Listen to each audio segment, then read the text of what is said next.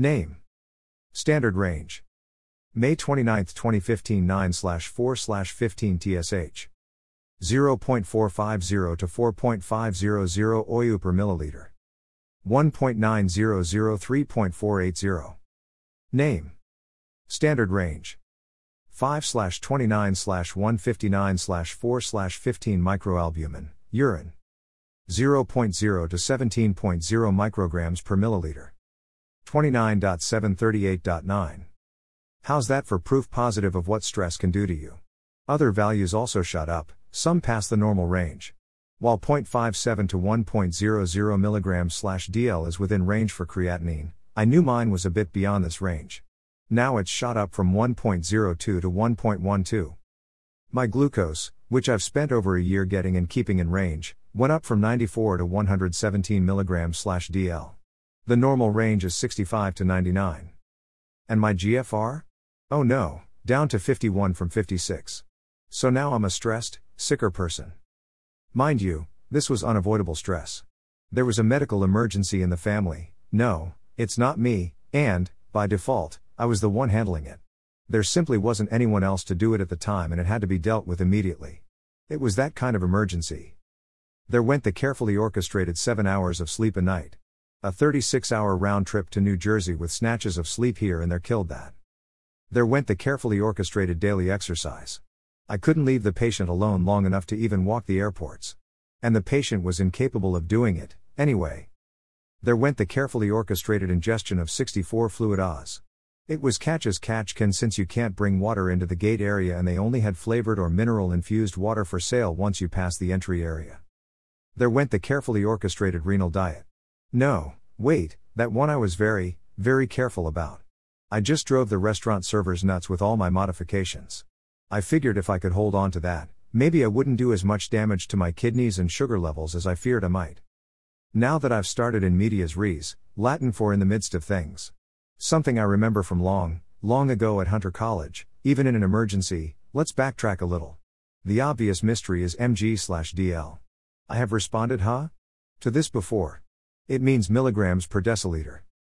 Convert deciliters to fluid ounces. Quantity deciliters fluid ounces.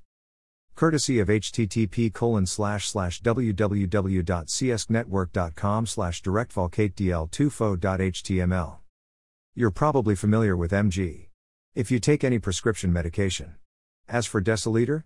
I love that I remember so much from college almost 45 years ago, that means one tenth of a liter or 3.8 ounces.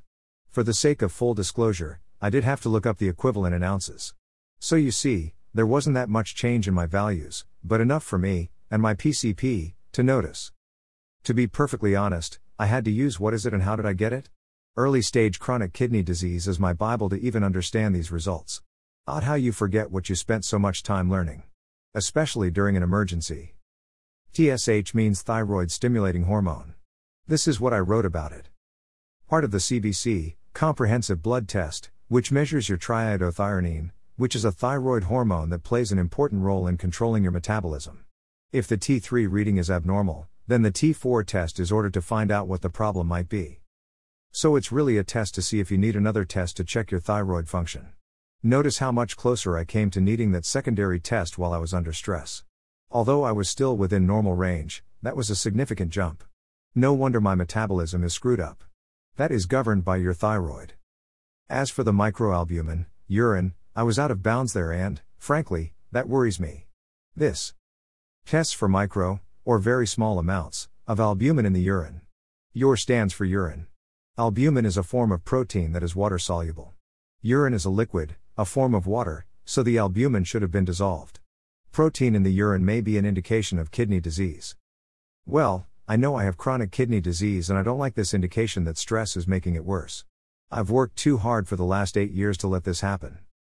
I'm hoping the renal dietitian can help me get back on track when I see her later today. I follow the renal diet that was designed for me, but now I believe it needs some tweaking. I've also been declared pre diabetic since the last time I saw her. Although I've been to see a diabetes counselor for several months, I'm wondering if today's appointment with the renal nutritionist will give me ideas about how to include the prediabetes diet in the kidney disease diet. I was down at my primary care doctor's appointment this past week, I won't deny it. Add these test results to the family medical emergency plus 9 11. I watched the buildings from my classroom window and went to more memorials that week than any 10 people should have to go to in a year, and unexpected death of a neighbor, and I really wasn't myself. I finally asked her, What's the point of all my hard work if I end up with these results? Being the kind of person she is and the kind of doctor she is, she reminded me it was my hard work that kept my rising values from rising even more. Funny, but that got me right back on track. Thank you to my PCP and other concerned doctors like her. Talking about testing, here's something locals should know about, and it's this Saturday, folks. Call me crazy, but I'm having quite a bit of fun indexing the book of blogs, Moderate Stage Chronic Kidney Disease, Part 1, and the book of blogs, Moderate Stage Chronic Kidney Disease, Part 2. It seems to me that I'd rather be doing that or researching than working on my fiction. Hmm, what am I telling myself? Until next week. Keep living your life.